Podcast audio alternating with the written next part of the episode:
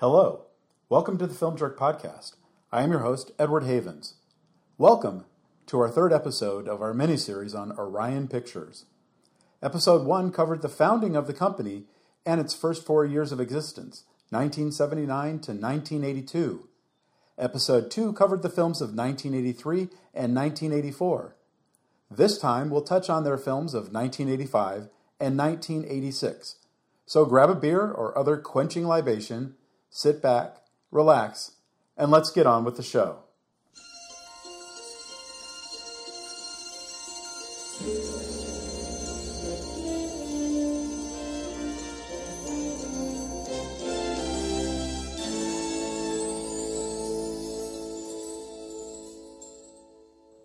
The first Orion movie of 1985 would be The Falcon and the Snowman, adapted from the 1979 novel about the true life exploits of Christopher Boyce and Andrew Dalton Lee, two young American men who were convicted of selling U.S. security secrets to the then Soviet Union.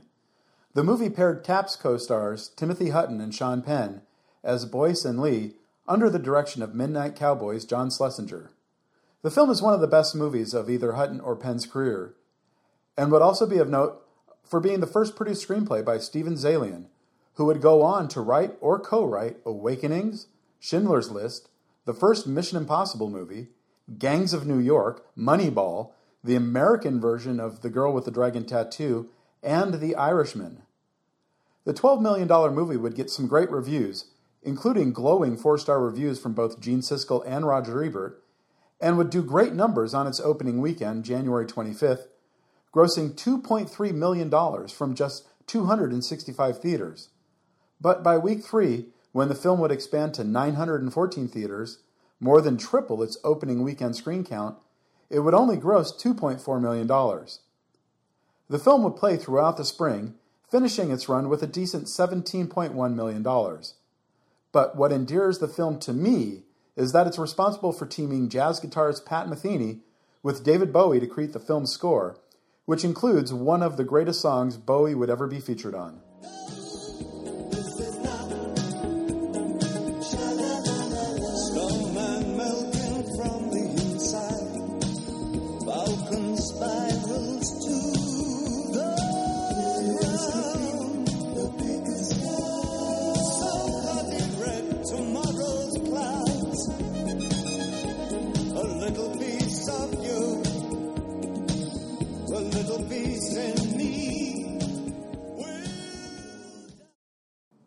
The mean seasons is a term that refers to the heat wave that often affects major sections of South Florida during the summer months.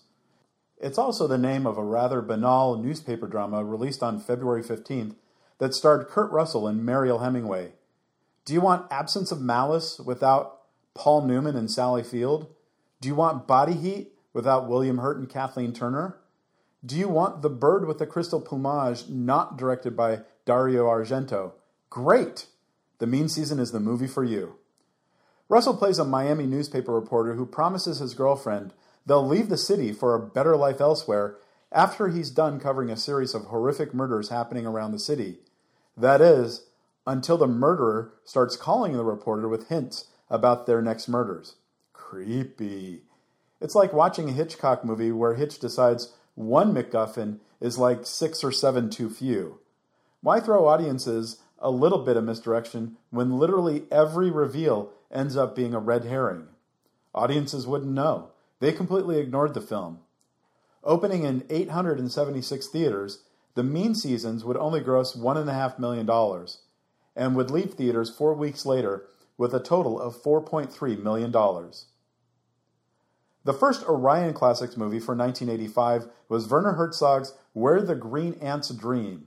The film was vintage Herzog, mixing facts and fiction and telling a story of a group of Aboriginal activists who were involved in a land feud with a mining company in Australia.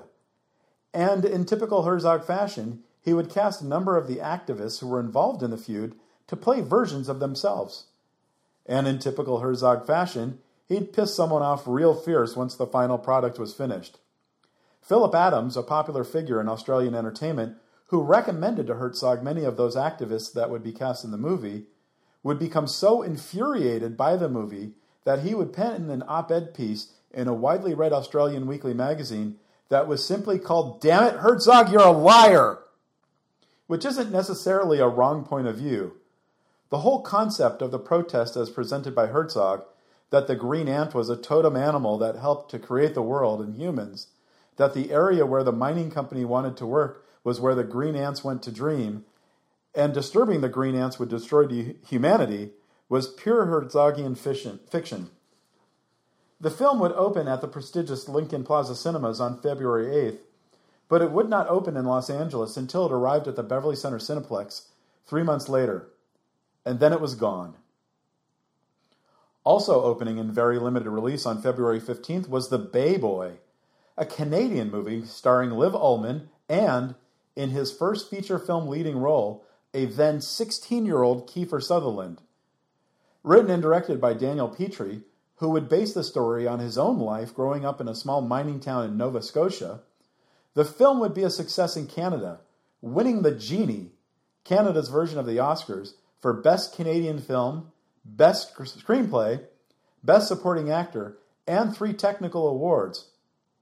But in America, the film was here and gone in a matter of weeks, barely grossing $162,000 in just over a month.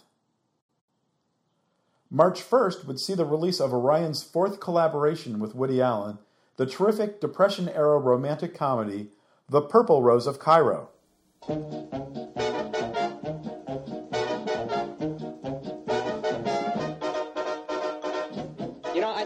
Get over the fact that 24 hours ago I was in an Egyptian tomb. I didn't know any of you wonderful people. I gotta speak to you. You mean me? Tom Baxter's come down off the screen and he's running around New Jersey. How can he come off the screen? It's impossible. It's never happened before in history. In New Jersey, anything can happen. Come away with me to Cairo. Cairo. But you just met each other. Love at first sight doesn't only happen just in the movies. You coming from a costume party? No, I'm just back from Cairo, where I uh, searched in vain for the legendary Purple Rose. How about that? I wonder what it's like out there. Hey, what the hell kind of movie is this? Why don't you stop yapping? We've got problems of our own. Never what I told you I'd do. You, You're the life to me! Obviously, your marriage has come to an impasse, sir. I'm not Tom. I'm Gil Shepard. I play Tom. What? How do you know Tom? You get. You, oh my God! I don't believe it. Where is he? Why? Do you want to tie me up? What kind of a club is this, anyhow? Got to get him back in the picture. Then we turn off the projector and burn the prints. And the negative. See, there you go, Tom. You're ruining everything. You are. You're the one. I saw the movie just last week. This is not what happened. I'm confused. I, I'm married. I, I just met a wonderful new man. He's fictional, but you can't have everything.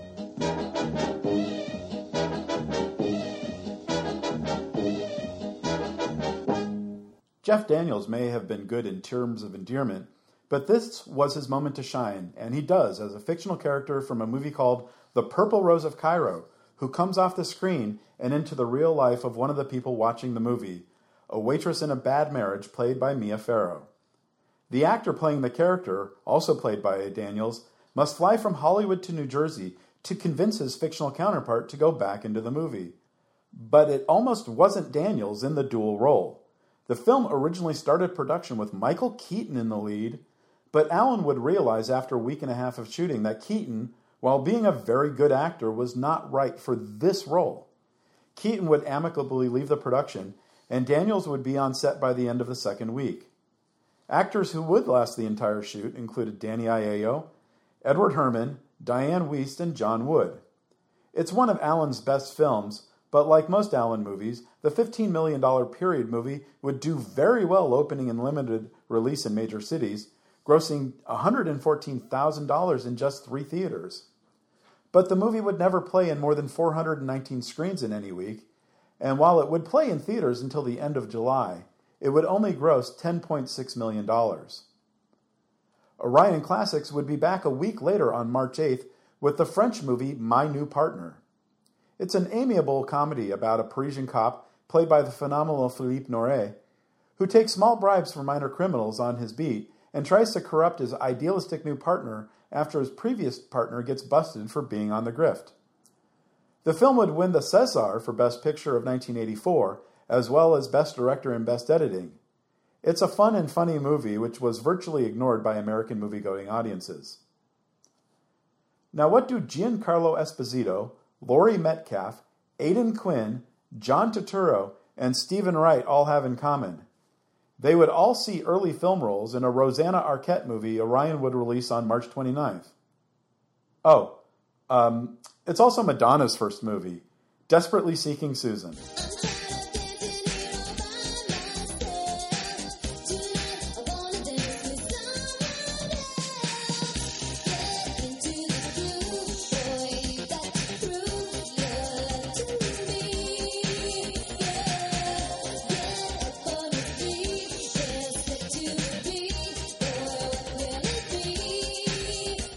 When the film was being planned to begin production in early September of 1984, Madonna wasn't quite the star yet.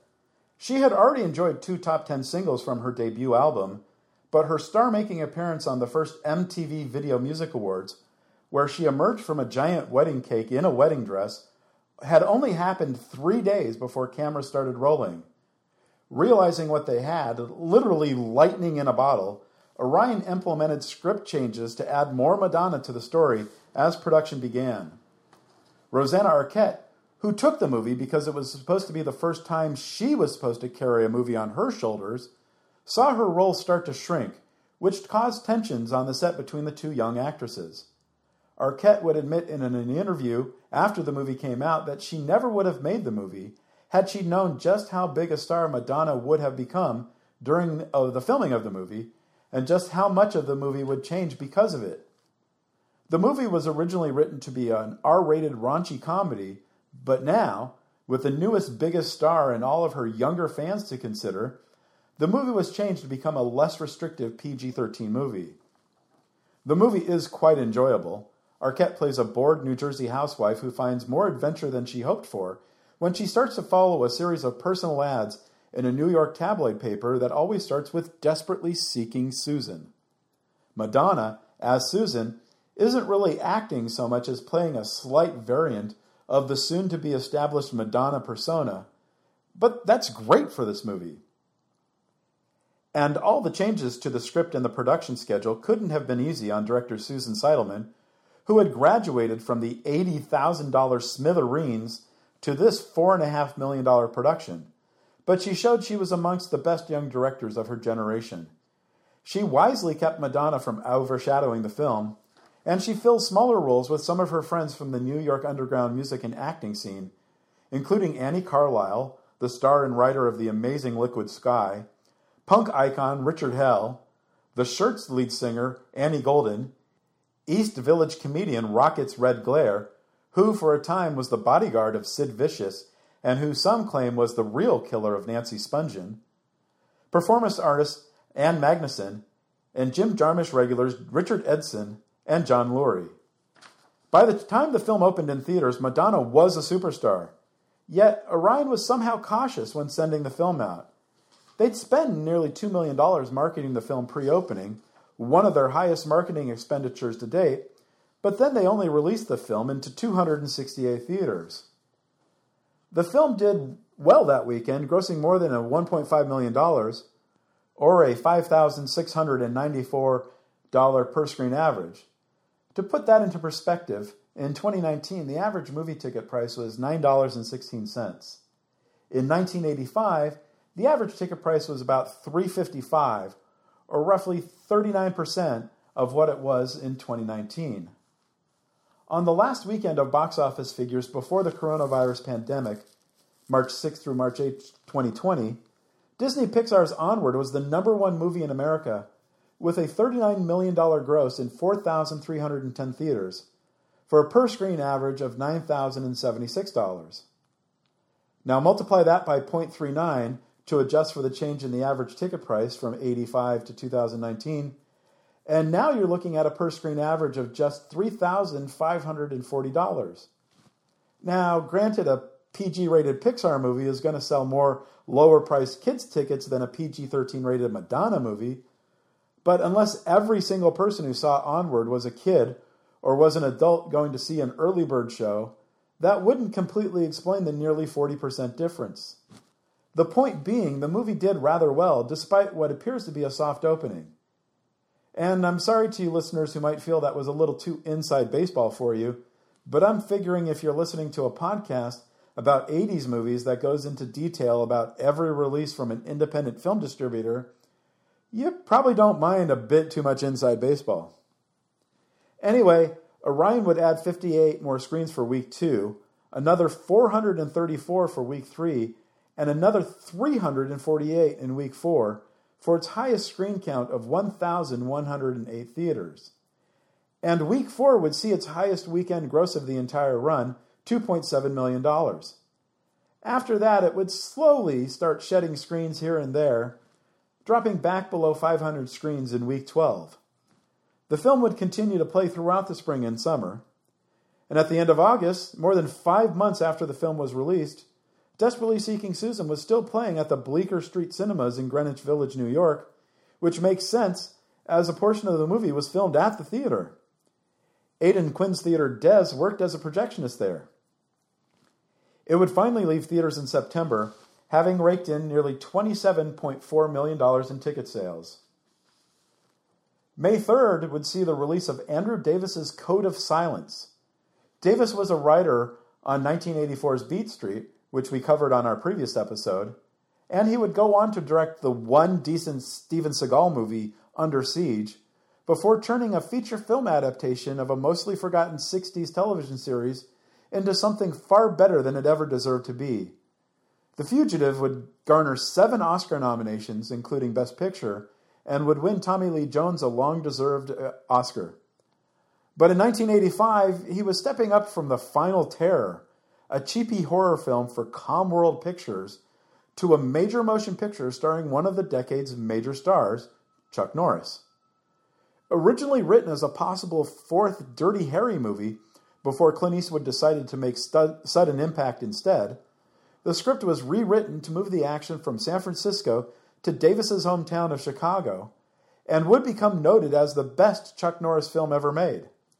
Code of Silence would also be the last film Dennis Farina would make while he was still a member of the Chicago Police Department before quitting to become an actor full time. Code of Silence would open two months after the crappy Cannon Chuck Norris film Missing in Action 2 The Beginning, and four months before the crappy Cannon Chuck Norris film Invasion USA.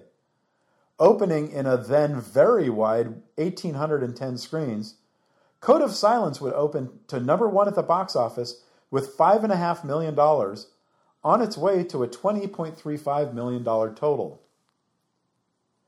Orion Classics would open MacArthur's Children, the Japanese entry to the Best Foreign Language Oscar race in 1984, at the Cinema Studio in New York City on May 17th. Masahiro Shinoda's drama portrayed the impact of the United States' post World War II occupation of Japan from the perspective of the inhabitants of a small rural island community. The film would feature the big screen debut of future Oscar and Tony Awards nominee Ken Watanabe. In the pages of the New York Times, Vincent Canby would call the film an extremely peculiar movie, which might explain why it didn't get nominated for Best Foreign Language Film, or why there is no readily available box office information for it. June 14, 1985 was an important day for me. It was the day I graduated from Aptos High School. I remember the day well. I had my naturally dark brown hair lightened. I walked the walk, took some photos with the parental units, and then went to enjoy one last night of fun with my friends before I moved to Los Angeles the following morning to break into Hollywood. There was a lot of movies to choose from that day. Prizzi's Honor had opened that day, as had Daryl. There was also Fletch, Rambo First Blood Part 2, the Bond movie A View to a Kill, and Perfect, the John Travolta exercise expose that featured Jamie Lee Curtis in a leotard that decades later would launch a thousand gifts. We ended up seeing The Goonies. One movie we didn't see was David Greenwald's Secret Admirer, a really lousy teen sex comedy where, uh, you know what, I don't know. It sounded like crap when it came out, and I still haven't bothered to see it 35 years later. But I'm sure a lot of horny 17 year old boys did see the movie, mainly for the numerous nude scenes of Kelly Preston. It's the only explanation as to how this $2 million movie could have possibly grossed $2.4 million from 1,300 screens its opening weekend, on the way to an $8.6 million final gross. Greenwald would go on to write for Buffy the Vampire Slayer and co create the Buffy spin off Angel, so we'll slightly forgive him for this mess. Marco Bellocchio's adaptation of Pirandello's Henry IV, featuring the great Marcello Mastroianni as a modern man who believes himself to be the Holy Roman Emperor from the 11th century, would open at the Embassy 72nd Street Theater in New York City on June 28th, more than a year after it made its premiere at the 1984 Cannes Film Festival. The reviews were polite but reserved, citing the film as the best adaptation of a Pirandello story to the screen to date. And I would love to tell you that this fifth and final pairing of Mastroianni and Claudia Cardinal was as successful as her, their previous pairings, like Eight and a Half and Big Deal on Madonna Street. But since you've probably not heard of this film, let alone seen it, that should tell you how much of an impact it had at the American box office. Cary Medoway's The Heavenly Kid would hit theaters on July 26th. Lewis Smith from Buckaroo Banzai stars as Bobby Fontana, an early 60s greaser who died in a car crash while racing and has to be a guardian angel until he's earned his wings in order to enter the kingdom of heaven, or Uptown as it's known in this movie. Jason Gedrick would play his first charge, Lenny, a loser of a teenager who Bobby soon discovers is the son he never knew he had because, you know, he died before his girlfriend could tell him he was about to become a father. It's as silly as it sounds, it's the director's second movie of 1985 and the second of two movies in his directing career. The reviews were bad and the ticket sales were worse. The film would open in 13th place with $1.6 million from 1,019 screens, well behind National Lampoon's European Vacation and The Black Cauldron, both also which opened the same weekend, and uh, both Pale Rider and St. Elmo's Fire, which had both opened five weeks earlier. The movie would disappear from screens after four weeks and a $3.9 million gross. Wayne Wang's Dim Sum, A Little Bit of Heart, his follow up to his 1982 breakthrough Chan is Missing, would open in limited release on August 9th. Laureen Chew stars as a widowed 60 something Chinese immigrant living in San Francisco who wants to return to China to pay her respects to her ancestors but is also worried about a prediction by a fortune teller that she would die later in the year and that her daughter would remain unmarried after her passing. The great Victor Wong would make his film debut as the woman's brother in law, and Wang would go on to direct The Joy Luck Club, the first major Hollywood film with a primarily Asian cast. Sadly, the film's box office figures are not readily available, but its modest success was enough to get Wang his next film, the neo noir thriller Slam Dance, starring Tom Hulce and Virginia Madsen.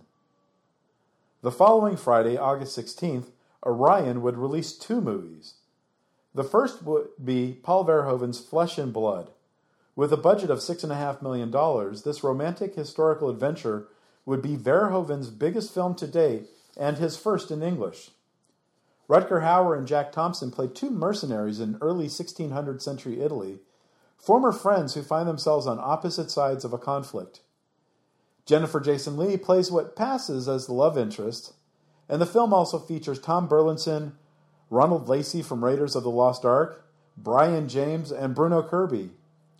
Verhoeven needed to make some changes to the script to get Orion to finance the movie, adding the Lee character to the, create an unnecessary love triangle. But even with copious amounts of nakedness and bloodletting, Flesh and Blood would not become a hit with modern audiences if they even knew it was coming out. There were no opening day ads for Flesh and Blood in the New York or Los Angeles Times, and the film would disappear after a couple weeks and only $100,000 in ticket sales. The second was Dan O'Bannon's The Return of the Living Dead, the second of two Night of the Living Dead sequels to be released that summer, the first being George Romero's Day of the Dead, which came out four weeks earlier. Like with two Bond movies back in 1983, the rights concerning the original Night of the Living Dead was a bit complicated. O'Bannon, who was already a legend in the horror community thanks to his helping to create Alien, would be making his feature directing debut here after being brought in to rewrite Night of the Living Dead co writer John Russo's original story for the film. O'Bannon, who, out of respect for Romero, didn't want to stomp too deeply on that director's firmly established zombie space, decided that a dark, morbid comedy would be a better direction for the film. And he'd be right. Return of the Living Dead would have a slightly higher budget than Romero's Dead movie, $4 million versus Romero's $3.5, and O'Bannon's movie would gross more than a Romero's, 14.3 million versus 5.8 million. But to be fair, Romero's movie, because of a lack of an MPAA rating, never played in more than 168 theaters, while O'Bannon's film opened in 1506. Patrick Kelly's Beer would arrive in select theaters on August 30th.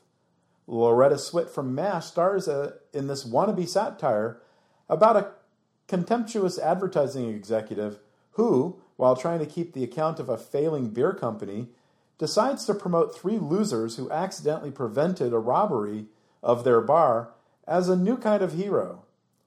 You'd hope a movie starring Swit and Rip Torn and Kenneth Mars and Wallace Shawn and David Alan Grier and William Russ, and produced by Academy Award winning producer Robert Chartoff, who also had They Shoot Horses, Don't They, Rocky, New York, New York, Raging Bull, and the right stuff under his belt, might actually be a decent movie, but it's a complete mess from start to finish. And Patrick Kelly, he would never make another movie. September 27th would see the release of Paul Aaron's Maxie. It's a strange bird of a film. Glenn Close and Mandy Patinkin are a couple who move into an old apartment house in San Francisco who find their lives turned upside down when she's possessed by the spirit of Maxie, an actress from the 1920s who died the day before her big audition for Hollywood. Repressed people being possessed by the ghosts of others was a mini genre in the mid 1980s and coming nearly a year after the best of them, the Steve Martin, Lily Tomlin, All of Me, didn't help Maxie all that well. It's interesting to see a younger Close try physical comedy. Patinkin is always great in just about everything, and Maxie also features Ruth Gordon and Bernard Hughes, who are eternally enjoyable to watch. Maxie would open in 778 theaters and gross only $1.1 million and Orion would stop tracking the film after three weeks and 2.56 million in the coffers. October 4th would see Orion Classics doing a twofer release. Ian Mune's Came a Hot Friday was a comedy from New Zealand about two grifters in 1949 who are trying to keep their horse racing scam running as long as they can. When it opened at the Embassy 72nd Street Theater in New York City, the film was promoted by offering the first 9,857 people to see the movie a free can of black kiwi shoe polish. The film may have been one of the biggest hits of all time in its home country, but there's no word on how many cans of shoe polish were returned to Orion. The film would only play for two weeks in New York City and then never play in any other theater in America. Istvan Szabo's Hungarian drama Colonel Redl was the other Orion Classics movie released on October 4th. This biographical drama would star Klaus Maria Brandauer as the real life Alfred Redl, a leading world figure in espionage before World War I. Brandauer and Szabo had previously teamed on 1982's Best Foreign Language Film winner Mephisto, and again their film would be nominated for the same award, although this time they would lose to Argentina's The Official Story. Also starring Armin Mueller-Stahl as Archduke Franz Ferdinand, the movie would open at the 57th Street Playhouse in New York City and would gross only $2,357 those first three days. Orion would stop tracking grosses after that, but the film would still open in Los Angeles at the Beverly Center a week later and would continue to open in major markets for three more months. The following Friday, October 11th, would see the first big screen adaptation of the Destroyer series of pulp paperbacks by Warren Murphy and Richard Sapir. At $40 million, Guy Hamilton's Remo Williams' The Adventure Begins was the second most expensive movie Orion would finance to date, and there were high hopes for the start of a franchise. Hamilton had directed four Bond movies with the Orion team while they were all still at United Artists Goldfinger, Diamonds Are Forever, Live and Let Die, and The Man with the Golden Gun.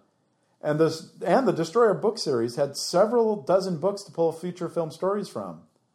Orion wanted an, an American Bond, and Fred Ward, who would play the titular hero, was signed to, meet, to make at least four other movies. But the Destroyer cinematic universe would be dead on arrival. During the four day Columbus Day holiday weekend it opened, Remo Williams would only gross $3.38 million from 1,170 screens. After 12 weeks, mostly as the B title at drive ins and at dollar houses, Remo Williams would have only grossed $12.4 million. Joel Grey, hidden under pounds of latex to play Remo's Asian trainer, would be nominated for a Golden Globe for Best Supporting Actor, and those makeup artists would later be nominated for an Academy Award. But Remo Williams' adventures would not continue. Shane Black was, as recently as 2018, working on a new Destroyer movie for Sony Pictures. Orion Classics would close the year on December 20th with their most ambitious movie to date, Akira Kurosawa's Ran. Heavily inspired by Shakespeare's King Lear, the $11 million film would be the highest budgeted Japanese movie ever made to that point. Kurosawa would, would spend 10 years storyboarding every shot from the film. The costume department, led by Emi Wada, spent two years creating the 1,400 uniforms and suits of honor used in the film. And Kurosawa would spend more than two years filming and editing the film himself. The final product, which would run 2 hours and 42 minutes, would be amongst the best reviewed movies of Kurosawa san's career. It would win Best Picture, Best Foreign Language, and or Best Director awards from the London Film Critics Circle, the Los Angeles Film Critics Association, the National Board of Review, the National Society of Film Critics, and the New York Film Critics Circle. But despite all these accolades, the film would not be very successful in America or the rest of the world. In its home country of Japan, the film would only sell about $12 million worth of tickets. In America, the film would only earn about $2.1 million and never play on more than 30 screens on any given week. Ran would be nominated for four Academy Awards art direction, cinematography, costume design, and Akira Kurosawa for Best Director, his one and only nomination in this category for his 29th film at the age of 74. The film would win one Oscar for costume design. And over the ensuing 35 years, Ran would be recognized worldwide as one of Kurosawa's absolute masterpieces. I was fortunate enough to see it at the Royal Theater in West Los Angeles the week it was released, and it was life changing. I had seen other Kurosawa movies on television, on VHS tape, or at a repertory theater, but this would be the first time I would see a Kurosawa movie in a first run theater with a good sized screen, and it would completely alter the trajectory of what I was willing to see. For a time in the mid 1990s, while working as a manager for Landmark Theaters, I even had my own little film library at my theater, the New Wilshire in Santa Monica. 35 millimeter prints of movies owned by Landmark, which included the full uncut 207 minute version of Seven Samurai. I must have watched that in the middle of the night after the theater was closed at least a half a dozen times. When the nominations for the 58th Academy Awards were announced on February 5th, 1986, four Orion movies would be nominated for seven awards, winning that one Best Costume Award for Ran. Now, 1985 was not a very good year for Orion. Of the 13 movies they released, only three could be considered even remotely profitable Code of Silence, Desperately Seeking Susan, and The Return of the Living Dead. Things were so bad financially that they would cancel a, a number of upcoming productions, including a lower budgeted Brian De Palma horror film called The Piece Maker. That's piece as in like a piece from a jigsaw puzzle. What was it about? Who knows? A promo reel was created for it in 1985 to try and drum up foreign sales. A pretty young woman is taking a shower. There's something lurking outside the bathroom. She's unaware of the figure's presence. It opens the door to the bathroom. She's still unaware. The figure comes closer to the shower. It opens the shower door. Droplets of blood fall on the white tiled floor. She turns around. She sees the bloody hatchet in the figure's hands. The hatchet comes down with extreme force. Blood splatters all over the tiled wall of the shower. Then the title appears The Piece Maker. No, from Brian De Palma. No listed actors, no expected release date. And the promo reel looks like it was shot on video, something slightly better than a camcorder, but less than whatever news stations were using at the time. And 1986 would not start off any better. Their first film, Paul Bartel's The Long Shots, would open on January 17th. This comedy about four guys who borrow a bunch of money from a mobster to bet on a quote sure thing unquote at the track that doesn't end up winning should have been a very funny movie. In, in addition to Bartel in the director's seat, you have a screenplay written by Tim Conway, who also stars alongside his Carol Burnett show co star Harvey Korman, along with Jack Weston and Anne Meara, Edie McClurg and Eddie Deezen and Jonathan Winters. Mike Nichols was the executive producer, and the great Robby Müller, who had recently shot both Repo Man and Paris, Texas, was the cinematographer. That's an impressive lineup, but the film is a total and complete mess. Conway wrote the first draft in 10 hours on the 4th of July in 1984 when he realized he had no other plans for the holiday. And within a year, it was financed at $10 million and was in production throughout Los Angeles. Six months later, the film would open in 124 theaters, where it would gross $256,000. Orion would stop tracking the film after that weekend. In connection with their release of Ran, Orion Classics would release Chris Marker's AK on January 29th. Marker's film was originally supposed to document the making of Ran, but the film would spend more time examining Kurosawa's personality, as well as Marker's own fascination with Japanese culture. The film would only play for two weeks at New York City's Film Forum.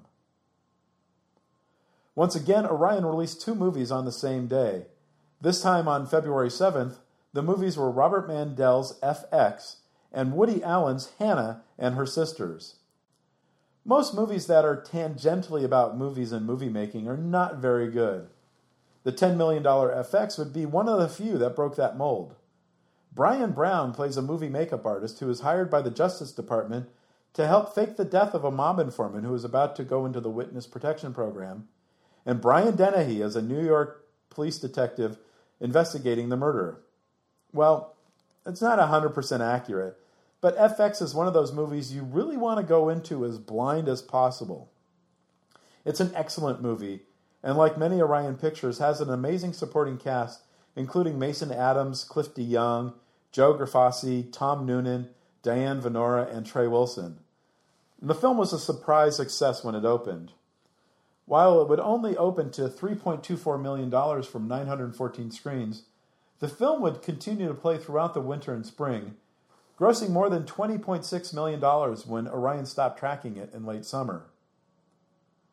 The $6.4 million Hannah and Her Sisters, featuring Mia Farrow, Barbara Hershey, and Dianne Wiest as the three New York City based siblings negotiating their lives and loves, would become Allen's biggest film to date. And like many Orion Pictures, had an astonishing supporting cast, including Allen, Lewis Black, Michael Caine, Carrie Fisher, Julia Louis Dreyfus, Julie Kavner, Lloyd Nolan, Maureen O'Sullivan, Tony Roberts, Daniel Stern, John Turturro, Max von Sydow, J.T. Walsh, and Sam Waterston. The film's structure is near genius, and the inventive ways the various stories weave in and out of themselves helped Allen win his second Oscar for Best Original Screenplay, and both Caine and Wiest would win their respective supporting actor categories. The film only opened in 54 screens, but it would gross $1.27 million. The film would continue to add screens every week until week 7, when it would hit its widest release in 761 theaters. The film would play throughout the winter, the spring, the summer, and the fall, grossing more than $40 million when the film would finally leave theaters just before Christmas. Orion Classics' release of Stephen Frears's My Beautiful Laundrette happened on March 7th and would change the trajectory of Frears, writer Hanif Kureishi, and star Daniel Day Lewis's careers. The story of two friends, a young Pakistani man and a British street punk, who become custodians and managers of a laundrette before becoming lovers, was originally made for British television network Channel 4 with a budget under a million dollars, and it was shot on 16 millimeter film. The movie would make its world premiere at the 1984 Edinburgh Film Festival, where the reception was so strong that producers would renegotiate the contract so that it could be released into theaters worldwide. In America, the film would never play in more than a handful of screens at any given time, but it would play for more than a year and gross more than $2.45 million. Kureishi would be nominated for an Oscar for Best Original Screenplay. Frears would make a few more smaller British films before hitting Hollywood with the one two punch of Dangerous Liaisons and The Grifters, and Day Lewis would go on to make The Unbearable Lightness of Being and My Left Foot and become the greatest actor of his generation. Two weeks later, March 21st, Orion would release Allan Burns' Just Between Friends. Produced by MTM Enterprises, the production company of Mary Tyler Moore, the drama would star Moore and Christine Lahti as two friends whose friendship is based on a lie and tested due to tragedy. The film also stars Ted Danson and Sam Waterston, and would draw some pretty bad reviews when it was released. The film would open in 352 theaters and gross $1.39 million on its way to a final gross of $6.4 million. For the second time in three months, Orion would release two movies on the same day, this time on April 18th. The first was James Foley's At Close Range, another fact based crime drama starring Sean Penn. Christopher Walken also stars as the leader of a gang of rural criminals, and Penn is his estranged son who desperately wants to become a part of the team.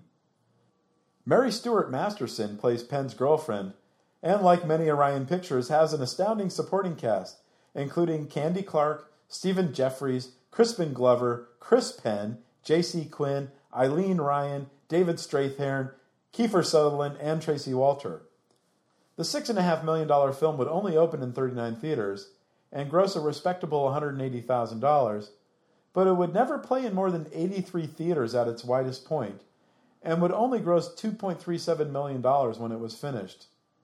Most people today don't know the film at all, but they do know the theme song for the movie, which was written and performed by the then Mrs. Sean Penn.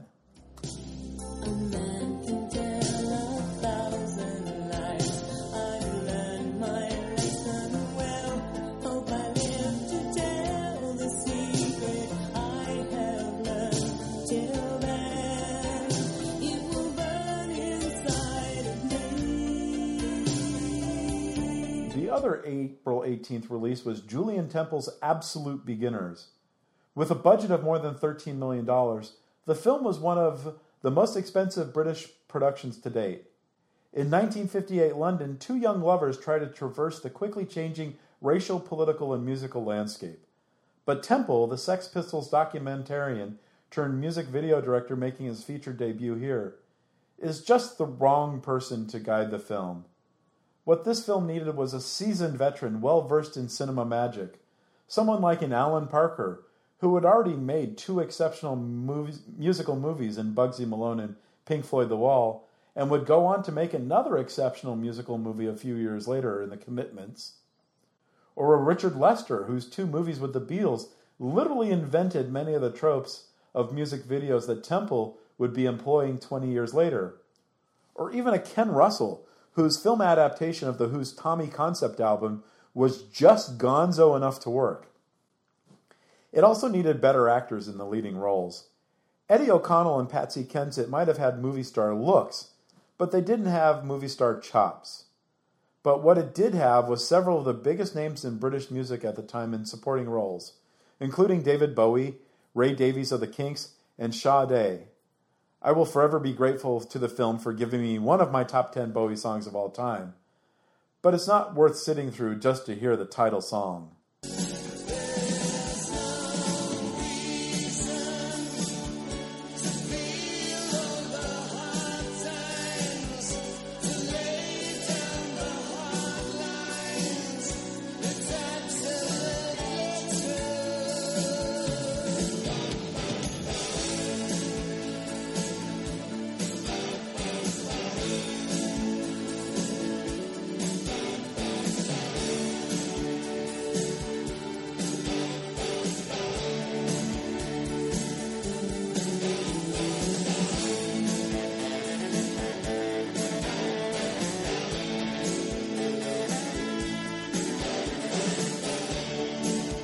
When the film was in production, the British press corps covered it intensely. But when the movie opened, critics on both sides of the Atlantic panned the film, and audiences would soundly reject it. In the UK, Absolute Beginners couldn't reach 2 million pounds in ticket sales, and in the States, the fi- film couldn't clear a million dollars. The absolute failure of Absolute Beginners was one of the final nails in the coffin for the giant British production company Goldcrest Films. Peter Wang's A Great Wall would be significant as the first American movie to be shot in the People's Republic of China, and Orion Classics would release it to theaters on May 30th. A Chinese American Silicon Valley executive returns to his homeland for the first time in 30 years to visit his sister, who still lives in Beijing. The comedy comes from what would be now stereotypical culture clashes, but in 1985 it would be groundbreaking since Communist China was still mostly closed to the Western world. The film would find a big supporter in Roger Ebert and would play in New York and Los Angeles theaters well into September. June 13th would see the release of Alan Metter's Back to School, the third of three movies Orion would make starring Rodney Dangerfield.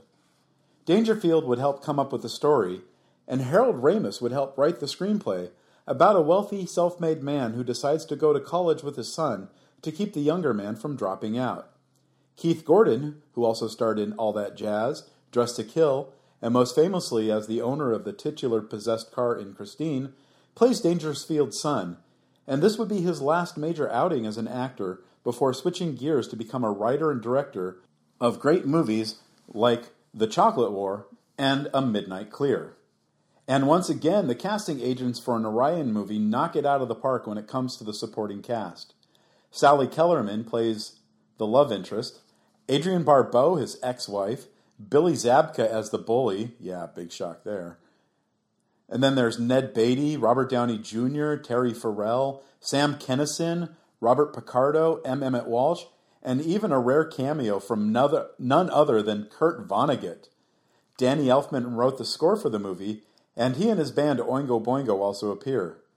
The $11 million movie, produced by Chuck Russell before he went off to direct A Nightmare on Elm Street 3, and the 1988 remake of The Blob, both co written with Frank Darabont, would be a smash hit right out of the gate. The film would open to number one with $8.9 million from 1,605 screens and would never lose more than 30% of its previous weekend gross for the first 17 weeks of its run. When it was all done around Christmas time, Back to School would become Dangerfield's highest grossing film and Orion's second highest grossing film to date, with $91.26 million in ticket sales. Jim Kouf's Miracles allegedly got some kind of regional theatrical release on July 11th. I don't know which region because I cannot find a single review for the film from that time. I did find an early 1986 article in the New in the Los Angeles Times that mentioned the movie, which was originally supposed to be released the previous summer, that stated the delay was due to an extended post-production schedule and because the studio didn't have the right marketing for the movie.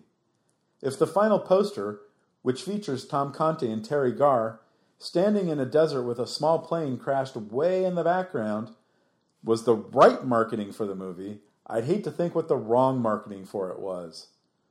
The movie, about a divorcing couple who are thrown back together by circumstance, also features Christopher Lloyd, Paul Rodriguez, and the late great Charles Rocket. If someone can find a verifiable play date at an American theater, please let me know.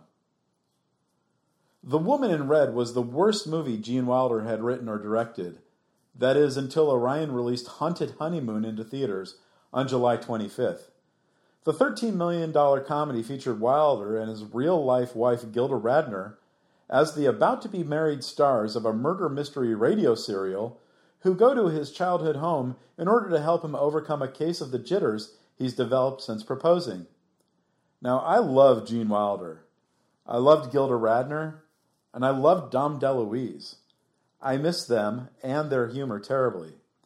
Haunted Honeymoon is still a bad movie, one that I would never want to revisit again, no matter how much I would have loved to see all those three together.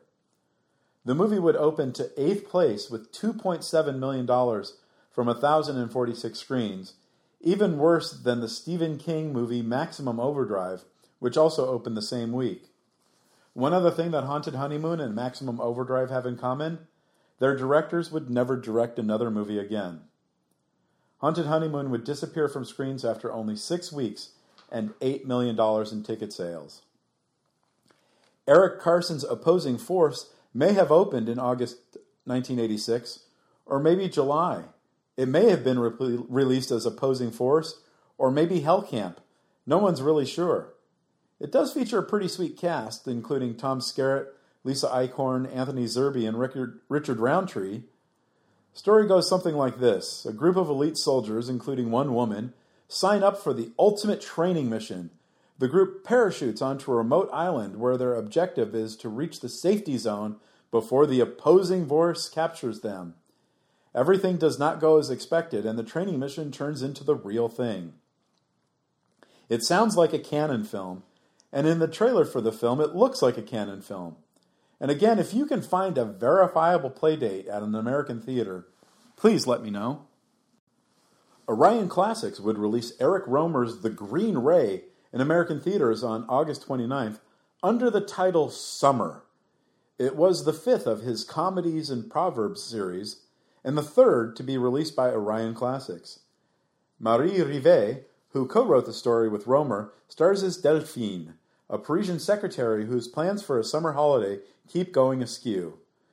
The reviews were universally, universally glowing, including praise from Andrew Sarris, Molly Haskell, and Roger Ebert, and the film would open at the prestigious Lincoln Plaza Cinemas on New York City's Upper West Side. Michael Hoffman's Scottish adventure comedy Restless Natives would be Orion Classics' next release on September 12th. Restless Natives would be part of a wave of Scottish movies that would arrive in American theaters throughout the 80s and featured Vincent Friel and Joe Mullaney as two young men from Edinburgh who become modern day Robin Hoods by robbing tourists in the Scottish Highlands and scattering the money throughout their hometown. The movie also features a rock score by the Scottish band Big Country, and Ned Beatty shows up for a time as a short tempered CIA agent brought in to help capture the criminals. The movie would open at the 72nd Street Cinemas in New York, but wouldn't open in Los Angeles until October 3rd when it opened at my beloved Cineplex Beverly Center. Ronald Neame's Foreign Body opened on September 26th. For Neame, the director of the original Poseidon Adventure and the prime of Miss Jean Brodie, Foreign Body would be his 24th and final film. Victor Banerjee, the Bengali actor who had made his English language debut two years earlier in David Lean's A Passage to India, stars as an unemployed man in Calcutta who steals money from his father in order to move to England. It's a sad end to Neame's career, which included two Oscar nominations for co writing the screenplays for David Lean's Brief Encounter and Great Expectations, a British sex comedy that's light on the sex and lighter on the comedy. Orion Classics would bring Andrei Tarkovsky's final film, The Sacrifice, to theaters on November 7th. Orion Classics was high on the film, spending thousands of dollars in small ads featuring quotes from the likes of Ingmar Bergman about Tarkovsky and his works. This film, like many of his films, were dramas with vague connections to science fiction. The Sacrifice starts at the dawn of World War III as a man searches for a way to restore peace to the world and discovers he must give something in return. Erland Josephson, who was featured in 15 of Ingmar Bergman's best films, including Cries and Whispers, Scenes from a Marriage, and Fanny and Alexander, stars as the man. The film would get some of Tarkovsky's best reviews of his entire career and would open in the big house at Lincoln Plaza in New York City. The film would continue to play through theaters throughout the winter and spring, although its final box office tally would barely pass $300,000. Sadly, Tarkovsky would die in Paris on December 29th while his film was making its way through America. On his gravestone, Mrs. Tarkovsky had a special inscription added To the man who saw the angel. Orion would also release a movie on November 7th, Jonathan Demme's Something Wild, the first of three movies Demme would make with Orion over a five year period, culminating with The Silence of the Lambs in 1991. Something Wild features Jeff Daniels as Charlie Driggs, an ostensibly by the books banker who finds himself on an amazing adventure with a mysterious brunette Lulu, played by Melanie Griffith. It's also the film that would introduce Ray Liotta to the world, and we are better as film fans for that. Something Wild is my favorite Demme non documentary, a topsy turvy psychosexual wild ride of a film with one of the greatest tonal shifts in film history. And the soundtrack, which featured 10 of the 49 songs played throughout the film, is incredible. There's David Byrne and Celia Cruz.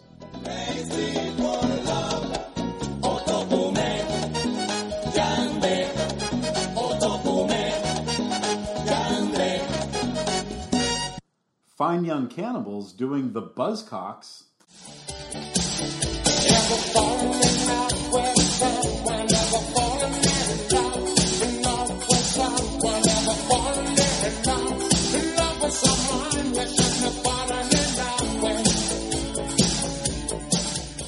A new song from Oingo Boingo.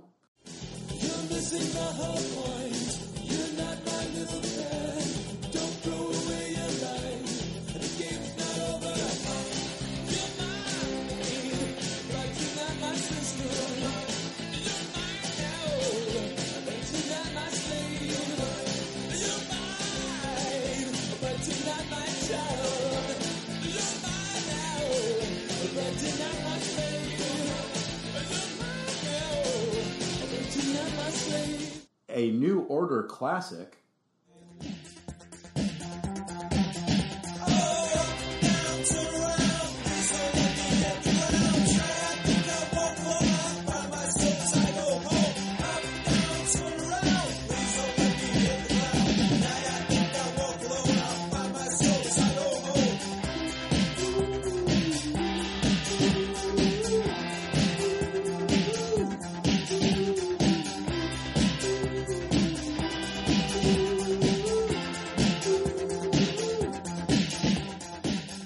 And a great reggae tinged wild thing from Sister Carol. And in the ring. It could be queen or it could be king. You go your way and I go mine. As long as you just make it fine. Come rain or shine some drinking wine. Some even like Frankenstein. Move up your waist, your body line. But just you do it right on time.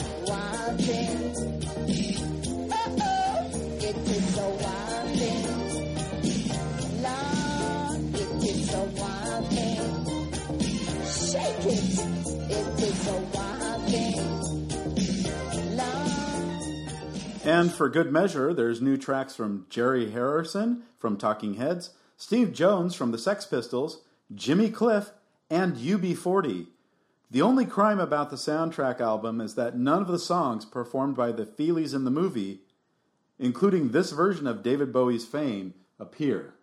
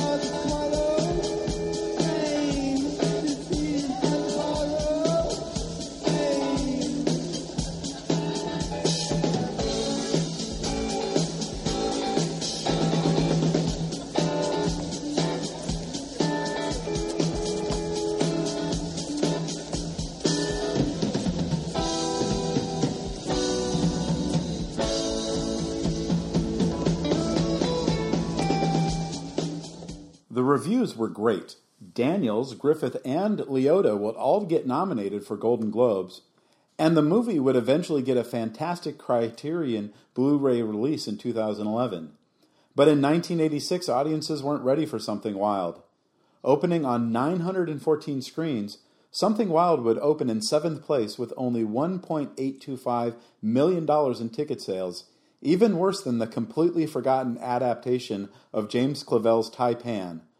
Orion would stop tracking it after the first of the year, having only collected $8.36 million. November 14th would see the release of David Anspaugh's Hoosiers. These six individuals have made a choice to work, a choice to sacrifice, put themselves on the line, represent you, this high school. This is your team. Hoosiers. They needed a second chance to finish first. Well, welcome, ladies and gentlemen, to the championship game. You're not the new coach. Are you expecting somebody different? Younger. Most incredible and improbable confrontation. Well, those of you who don't know, my name is Norman Dale. I coached college ball for 10 years, but it's been 12 years since I've blown this. In the illustrious history of the Indiana High School basketball tournament. That's a hell of a team you had there. You knew that team? I know everything there is to know about the greatest game ever invented. With a pint size hardly big enough for three syllables, Hickory Huskers, enrollment 64. Out of here. Right now. You kicking me out? Yes. Don't come back until you learn to keep your mouth shut and listen. Take on the defending state champions, the Mighty Bears of South Bend Central. Run you off the boards. You got to squeeze them back in the paint. Make them chuck it from the cheap seats. Already calling this the game of the century. I've seen them, the real sad ones. They sit around the rest of their lives talking about the glory days. News people from all over the Midwest are here to witness Hoosierland's version of the Cinderella story. It's got to work out this time. Now, that's it for good. The starting lineup for the Huskers. Well, my boys only know basketball, farming, and school. A basketball hero around here is treated like a god. You know, most people would kill to be treated like a god just for a few moments. Forget about the crowds, the size of the school, their fancy uniforms, and remember what got you here. If you put your effort and concentration into playing to your potential, to be the best that you can be, I don't care what the scoreboard says at the end of the game, in my book, we're going to be winners. Let's win this and for all the small schools who never had a chance to get here.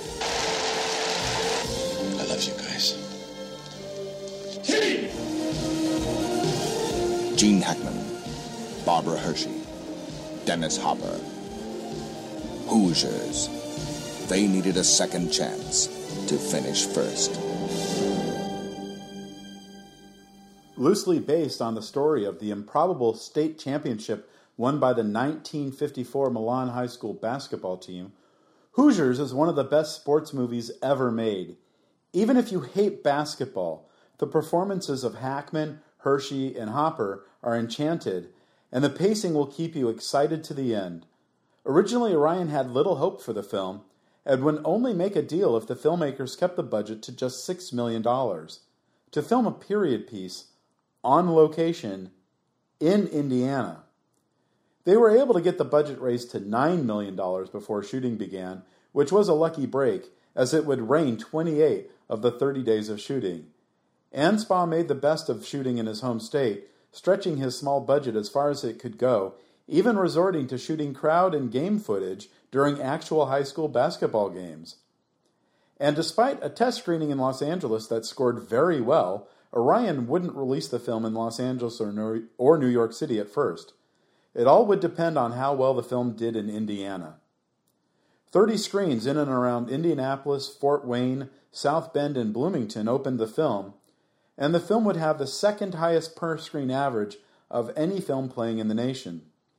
Two weeks later, for Thanksgiving weekend, Orion added 44 more screens in the Midwest.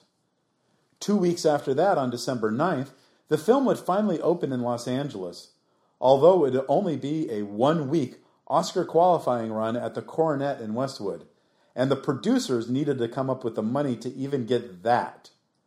But the one week run would become two weeks, and it would add a second screen, and then three weeks, and then four, then five weeks, and Orion would have also have sneak previews at 47 more theaters in the greater Los Angeles region that Saturday. It would be January 16th when 64 more theaters from Santa Barbara to Palm Springs to Oceanside would finally open the film in Southern California. But Chicago, New York City, and most of the rest of the country would have to wait until February 27, 1987, 16 weeks after the film opened in Indiana, and 16 days after the film had been nominated for Best Supporting Actor and Best Score, to finally see the movie. It would expand to 1,039 screens that week, And the film would gross $3.6 million that weekend, and it would continue to perform well for the next several weeks. In the past few years, a film is to considered to have legs if it loses less than 30% of its audience from the previous week. In weeks 17 through 21 of Hoosiers Run, the first five weeks the film would play nationally, its per week drops were 22%, 14%, 16%, 15%, and 9%.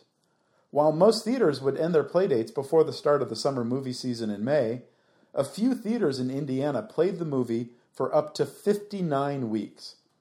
And in the end, Hoosiers would tally up more than $28.6 million in ticket sales. So, why was Orion so slow on the take to see the appeal of Hoosiers? It's because they were busy with their last two big releases of the year. One, a broad comedy, feature three of the biggest names in that field, and the other, a serious drama, one that would tackle the horrors of the Vietnam War in ways not yet seen on screen. John Landis's Three Amigos would open on December 12th, and Orion was excited to have it. Despite the accident on the set of the Twilight Zone movie that took the lives of Vic Morrow and two Asian child actors, Landis was still a big name in comedy, especially when it came to movies starring actors from Saturday Night Live. Animal House made John Belushi a movie star. The Blues Brothers would prove Belushi and Dan Aykroyd could survive leaving the show. Trading Places solidified Eddie Murphy's place as a comedy's next superstar by teaming him with Aykroyd, and now Landis was working with Chevy Chase and Martin Short and regular SNL host Steve Martin and Phil Hartman and Jon Lovitz, both of whom were then current cast members. The movie was being co produced and co written by Lorne Michaels, the creator of Saturday Night Live. And if that wasn't enough, the other two screenwriters for the film were Steve Martin and songwriter Randy Newman, who also wrote three new songs for the movie. The story is rather flimsy. Chase, Martin, and Short play three silent film actors during the early days of Hollywood who travel to Mexico at the invitation of a fan of their movies who think they really are cowboys, unaware that they're not being asked to make a personal appearance but to help protect the town from bandits. After filming was completed, Landis would be on trial for the Twilight Zone tragedy, and Orion would cut the film down after Landis turned in his final cut. The $25 million film would open in 1,385 screens and would come in third place with $5.93 million, on its way to a respectable 39.25 million total gross when it was played out by early spring. Oliver Stone's Platoon would open in Los Angeles and New York City on December 19th. After returning from active duty service in Vietnam, Oliver Stone wanted to tell the story of what happened to him while he served and how it affected his parents. The first version of the screenplay, then titled Break, would feature several of the characters that would make it to the final film, and was set to the music of The Doors. Stone even managed to get the screenplay to Jim Morrison, who Stone wanted to play the lead role. It's said that the script to Break was amongst Morrison's possessions when he died. Stone would later mentor with playwright and screenwriter Robert Bolt, whose credits include Lawrence of Arabia, Dr. Zhivago, A Man for All Seasons, and Ryan's Daughter. He helped Stone rework the story, which was now being called The Cover Up.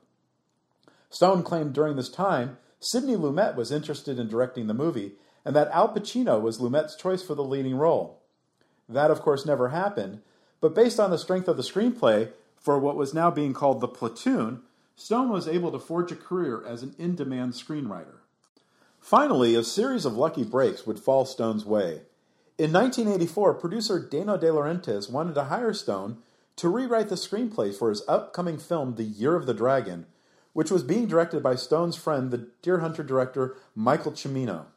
Stone made a deal with De Laurentiis that included the provision that Stone would cut his rate to $200,000 if De Laurentiis would help get the platoon made.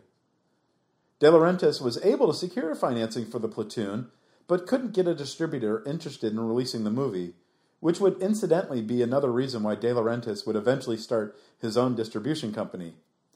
But then the producer got cold feet and shopped the screenplay around town one more time. John Daly of Hemdale Pictures had already agreed to produce Stone's next movie, Salvador, and decided to produce both Salvador and The Platoon. Salvador, being the smaller movie, was shot first in Central America before Stone headed off to the Philippines to finally, after more than 15 years, make the movie he always wanted to make.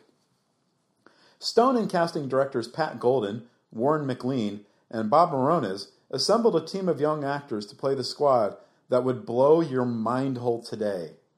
Charlie Sheen would get cast as Chris, the story stand in for Stone himself. John C. McGinley would be the sergeant. Other newer actors would include Keith David, Johnny Depp, Kevin Dillon, Richard Edson, Corey Glover, who would later become better known as the lead singer for Living Colour, Mark Moses, Tony Todd, and Forest Whitaker. That's an impressive cast. And the platoon would be led by two older but still young and definitely more experienced actors, Tom Berenger and Willem Dafoe. Dale Dye, a retired Marine Corps captain, had wanted to see Hollywood's depiction of war battles to be more realistic, and he was able to get Stone to let Dye run the young actors through a 30 day mock boot camp. Dye would also play a small role in the film, and the success of the film would help Dye create Warriors Incorporated, an advisory company specializing in portraying realistic military action in movies, televisions, and video games. You can thank Dye for helping the makers of Casualties of War, Saving Private Ryan, Band of Brothers, The Pacific, and the Medal of Honor video game series to create such realistic battle scenes. So, the $6.5 million film is about to go into production in the Philippines.